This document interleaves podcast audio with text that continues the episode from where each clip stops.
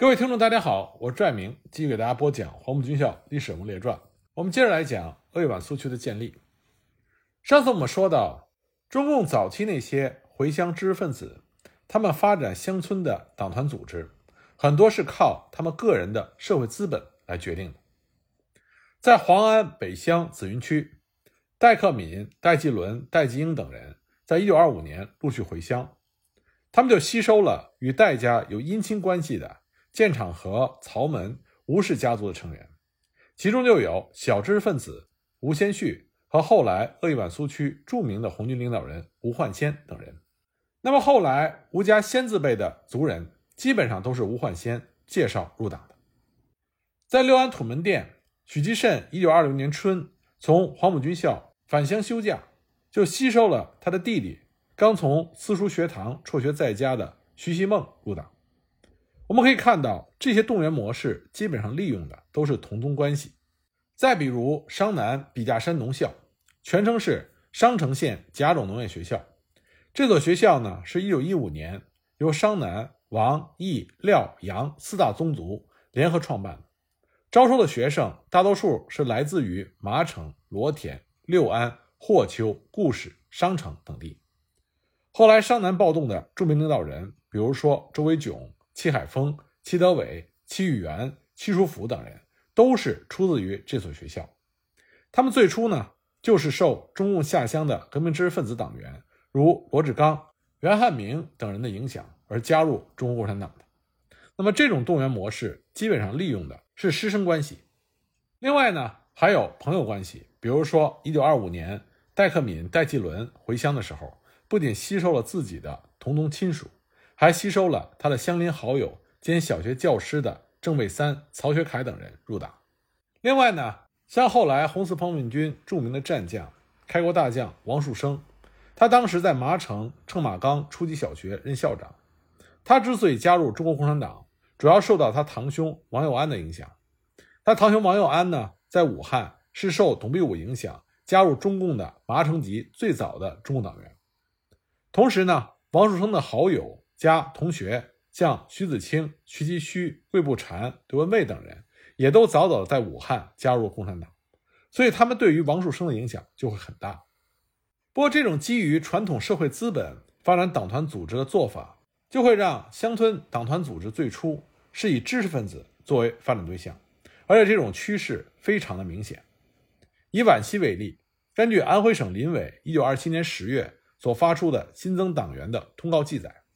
皖西六安县本来有44名党员，其中42名是知识分子，两名工人，没有一人为农民。霍邱县本来有6名党员，全部是知识分子。这种发展模式，它的好处是。乡村的党团支部像雨后春笋般的涌现，而且呢，因为是革命知识分子，所以他们对于中国共产党的信仰有着极强的向心力和凝聚力。但是缺点是，对于组织和动员农民群众关注的甚少。当时武昌共青团地委就曾经对这种缺点进行了激烈的评价。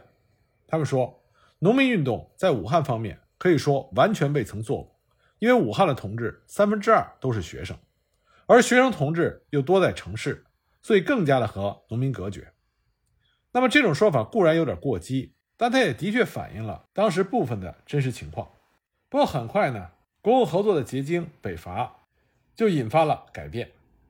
一九二六年七月正式开启的北伐，三个月不到就推展到了长江流域，进展速度之快，令人瞠目结舌。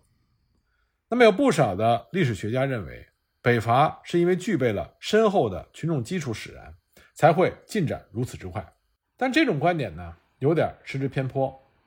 当时中共的机关报《向导》就认为，这次北伐虽然比之前进步了很多，可是还不能说是革命群众的军事行动。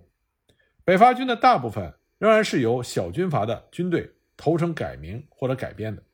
实际上还是几个军事领袖的作用，群众的力量还很幼稚。当时，共产国际驻华代表罗毅也有类似的看法。他在1927年5月28日从汉口发给斯大林的报告中也说：“中共患了军事病，各地的主要工作方法不是进行群众性的宣传鼓动，而是从事幕后活动。”那么，正是因为这种原因，当时中国共产党对于大别山地区的首要策略，还是要协助国民党政权去拉拢地方军阀。大多数的党员并没有在北伐开始之后就立刻回乡从事群众动员的活动，他们仍然留在上层党政军机关活动，从事与上层的政治人物接头，甚至因此把动员群众的任务置诸脑后。但是到了1926年下半年，有相当一批下乡的中共革命知识分子开始在大别山区广泛的建立起农协，这些组织像雨后春笋般的涌现，就逐渐成为了中国共产党整合乡村权力机构的一把利器。但是，尽管建立农协如火如荼，但是呢，这些中共的革命知识分子和北伐前一样，并没有真正深入的动员群众，而大多数是利用其地方精英的地位来动员地方精英。拉拢地方精英，然后再通过地方精英来动员群众。一个比较明显的例子就是河南的红枪会。中国共产党较早就对河南的红枪会有所关注。一九二六年七月，中国共产党在对于红枪会运动决议案的文件中，就认为红枪会是军阀统治下的产物，是一般中小农民不堪贪官污吏的搜刮、苛捐杂税的剥削、军阀战争的破坏、土匪溃兵的骚扰。以及受到帝国主义经济侵略的破产、土豪劣绅之鱼肉，这才发生了这种农民原始自卫的组织。所以呢，我们必须努力引导这个力量，并要努力使这个力量不为军阀土豪利用。而在眼前，必须利用红枪会去发展农民协会。在农民协会的发展普遍充实之后，当使红枪会成为农民协会的武装。那么要怎么去引导转化这支地方武装力量呢？李大钊当时就明确指出，农村中觉悟的青年们、乡下的小学教师们、知识分子们，以及到田间去的农民运动者，应该赶快的加入到红枪会的群众里去，开发他们，辅助他们，去导引他们转入光明的道路。不过，中国共产党对于红枪会的这种策略，实际上也是相当于去联络地方精英，通过地方精英。来动员群众。不过，在国共分裂之后，中国共产党进行了反思，认为之前的红枪会运动之所以受挫，根本原因呢是枪会运动政策是以收编军队、做军官、北伐军阶级享谢为条件，没有领导枪会的群众做自身利益的斗争，只注意了首领的联络，没有积极的去争取群众。实际上，红枪会的群众大部分都是贫苦农民。就其经济条件而言，是需要革命的，而且勇于参加革命。但是领导权是掌控于土豪劣绅的手里，而农民又没有知识，所以经常就被其首领土豪劣绅、土匪流氓利用，而做出了反革命的行动。因此呢，中国共产党总结了经验教训之后，进行红枪会运动，夺取枪会领导权和争取群众，就成为了势在必然。在国共分裂之后。中共下达的枪会运动策略时，就三令五申，在河南今后的枪会工作，唯一的是夺取枪会的领导权。另外呢，也需要促进农民的阶级意识，使从土豪劣绅的手中分化出来，成为农民革命的武装势力。国共分裂前后的农民运动虽然看上去如火如荼，但实际上基础非常薄弱。以湖北省为例，一九二七年六月，加入湖北省农民协会的成员。湖北全省二百五十五万两千六百人，但这只是白纸写黑字的农运，它的基础非常薄弱，党的组织又不健全，反动势力尚未到来，早已经闻风逃走，有的地方更加是被土豪劣绅所把持，所以号称有两三千人的县份，比如说黄冈等处，反动势力一到，居然自行解体。也就是说，在国共分裂之前，群众的基础并不牢固。为此呢，中国共产党曾经总结经验教训，认为凡是一切想用偷安取巧的手段，希望依赖或者利用现在军事、政治或者土匪的力量，以达到土地革命之目的者，都必然无疑的会失败。总的来说，中国共产党成立之初，他承认中国社会所处的阶段还是国民革命时期，因此呢，并没有明确的强调建立苏维埃政权等核心命题。只是笼统的主张社会革命，但是社会革命呢，又不可能自发的产生，只有通过从传统社会结构中分离出来的革命知识分子的努力，来开掘导引和启蒙，才会发生效应。所以呢，中国共产党在最初不但吸附了那些边缘的小知识分子，还吸纳了那些出身特权家庭的大知识分子。这些知识分子受过中等或者大学教育，和传统的知识精英分裂，然后呢，普遍倾向于激进的政治观念，而走上了革命道路。在中国共产党的革命过程中，正是怀抱着马列主义的革命知识分子，而不是工农分子，是推展中共意识形态组织叙事的主要载体。他们延续了一种从中心城市向省城、县城，再转入乡村的正统的叙事和传播路径。而这种途径绝对是中国式的特色，而这种中国特色的道路，它成功与否，则取决于这些从传统社会结构中分离出来的革命知识分子来形成团结、极化和与广大群众建立联系的程度。就鄂豫皖苏区来说，最早就是由来自于大别山区、出身于地主富农家庭的革命知识分子点燃的革命火焰。这些革命知识分子最初多是在城市活动，他们不管是属于第一代的大知识分子，还是属于第二代的小知识分子，都是受过底层、中层、高等教育，甚至留过学。他们普遍对国家的状态、社会的环境有着不满情绪，同时呢，他们又怀有传统的为民请命的心理，普遍具有很强的反叛及民族主义觉醒意识。因此，他们在寻求救国之路的过程中，都希望能够通过自己的直接行动来改造中国社会的政治生态。不过呢，在早期的实践中，他们的行动大多数都以失败而告终。现实的残酷反而更加激发了这批革命知识分子的革命激情，再加上民族主义思潮的刺激，所以他们最后普遍的皈依了马列主义，并且加入了中国共产党。尽管他们中的一些人当时对于马列主义的理解还相当的肤浅。但这并不影响他们意志的坚定和行动的迅速。在客观因素的影响之下，这些年轻的革命知识分子把革命的实践从城市又带到了乡村，为中国共产党走上农村包围城市的道路埋下了火种。当然，任何革命实践都不会一蹴而就。这些年轻的革命知识分子在乡村建立党团组织，在最初也走了弯路，也有一些不可避免的缺点。但是，只要他们的意志坚定，善于总结经验教训，改正自己，那么他们必然会取得丰硕的成果。对于年轻的中国共产党来说，有关乡村农民及土地问题，在刚开始并没有被放在中国共产党工作的重中之重的地位。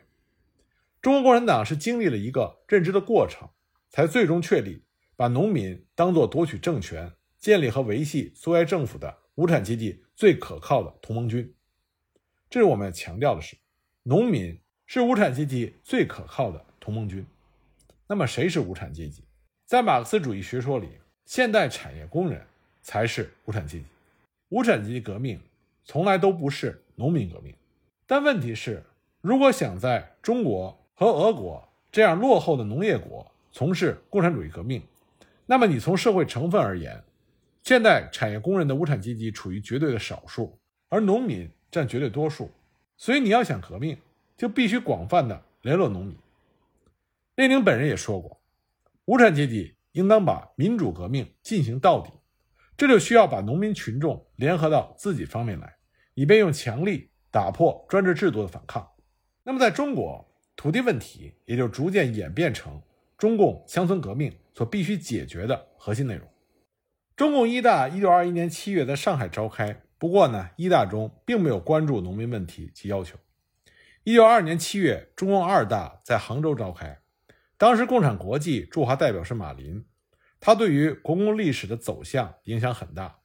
在他的影响下，中共二大通过了中共加入共产国际的决议案，成为了共产国际一个支部，并且受共产国际指导。于是呢，同月，共产国际执委会给中共发了一个指示。这个指示内容明确认为，中共成分依然主要是知识分子，因此党应该与革命的民族运动携手合作。中共二大上承认了共产国际的指示，并且首次提出了农民问题。有关农民问题的决议认为，中国三万万的农民乃是革命运动中的最大要素。如果大量的贫苦农民能和工人握手革命，那时就可以保证中国革命的成功。这表明中共二大农运政策已经受到了列宁主义的指导和影响，已有迹象将农民置于无产阶级联盟的地位，而主张工农联盟。但这只是主张，并没有付诸于实践。一九二三年六月，中共三大在广州召开。这个时候，国共在共产国际及马林的要求之下，已经开始走向合作。在这次会议上，中共正式的将工农问题并列，认为中国共产党鉴于国际及中国的经济政治的状况，鉴于中国社会各阶级工人、农民、工商业家之苦痛及要求，都急需一个国民革命，同时拥护工人、农民的自身利益，是我们不能一刻疏忽的。对于工人农民的宣传和组织是我们特殊的责任，引导工人农民参加国民革命，这是我们的中心工作。不过呢，在一九二三年五月，也就是中共三大召开的前一个月，共产国际执行委员会曾经给中共三大发来了指示。这个指示是这样的：在中国进行国民革命和建立反帝战线之际，必须同时进行反对封建主义残余的农民土地革命。只有把占中国人口大多数的农民，也就是小农，吸引到运动中来，中国革命才能取得胜利。因此呢，全部政策的中心问题就是农民问题。共产党作为工人阶级的政党，应当力求实现工农联盟。只有通过坚持不懈的宣传工作和真正实现下述土地革命口号，才能达到目的。而这些土地革命口号是：没收地主土地，没收寺庙土地。并将其无偿交给农民，欠收年不收地租，废除现行的征税制度，取消各省间的包税和税卡，废除包税制度，铲除旧的官僚统治，建立农民自治机构，并将没收的土地转交给他们等等。这个指示已经触及到土地革命问题，但因为考虑国共走向合作，共产国际的指示信有关土地革命的内容。并没有被中共三大所接受。这个指示虽然没有被接受，但是在中共四大召开之前，也就是一九二四年十一月，中国共产党发表了对时局的主张，其中就明确提出了促成职业的组织，也就是农民协会以及武装自卫的组织，这都是农民目前急迫的要求。这个主张显然是对中共三大没有通过土地革命指示开展的一种弥补性的工作。一九二五年元月，中共四大在上海召开。这个期间，共产国际驻华代表换成了包罗廷，他努力的使中共四大去承认共产国际有关中国革命联合阵线及工农政府的指示。因此呢，这个会议专门通过了一个比较详细的农民运动决议案。这个决议案再次强调，必须努力的获得最大多数的农民成为工人阶级革命的同盟。中国共产党与工人阶级要想领导中国革命取得成功，必须尽可能的系统的鼓动并组织各地农民逐渐从事经济的和政治的斗争，而由原始的自然的农民反抗之可能而引致自觉组织的经济和政治的争斗，这是中国共产党的责任。因此呢，必须于国民党之外，同时独立的进行本党公开的宣传和支部的工作。这项工作以各地农会中的支部为中心，并将各地农民运动特派员放在本党地委的指导之下。在农民反抗右派官僚军阀和地主争斗中，本党地委应当做适当的宣传和发布宣言，务必使农民渐渐知道本党是真为他们利益而奋斗的党。正是有了这个具体的农运政策决议案，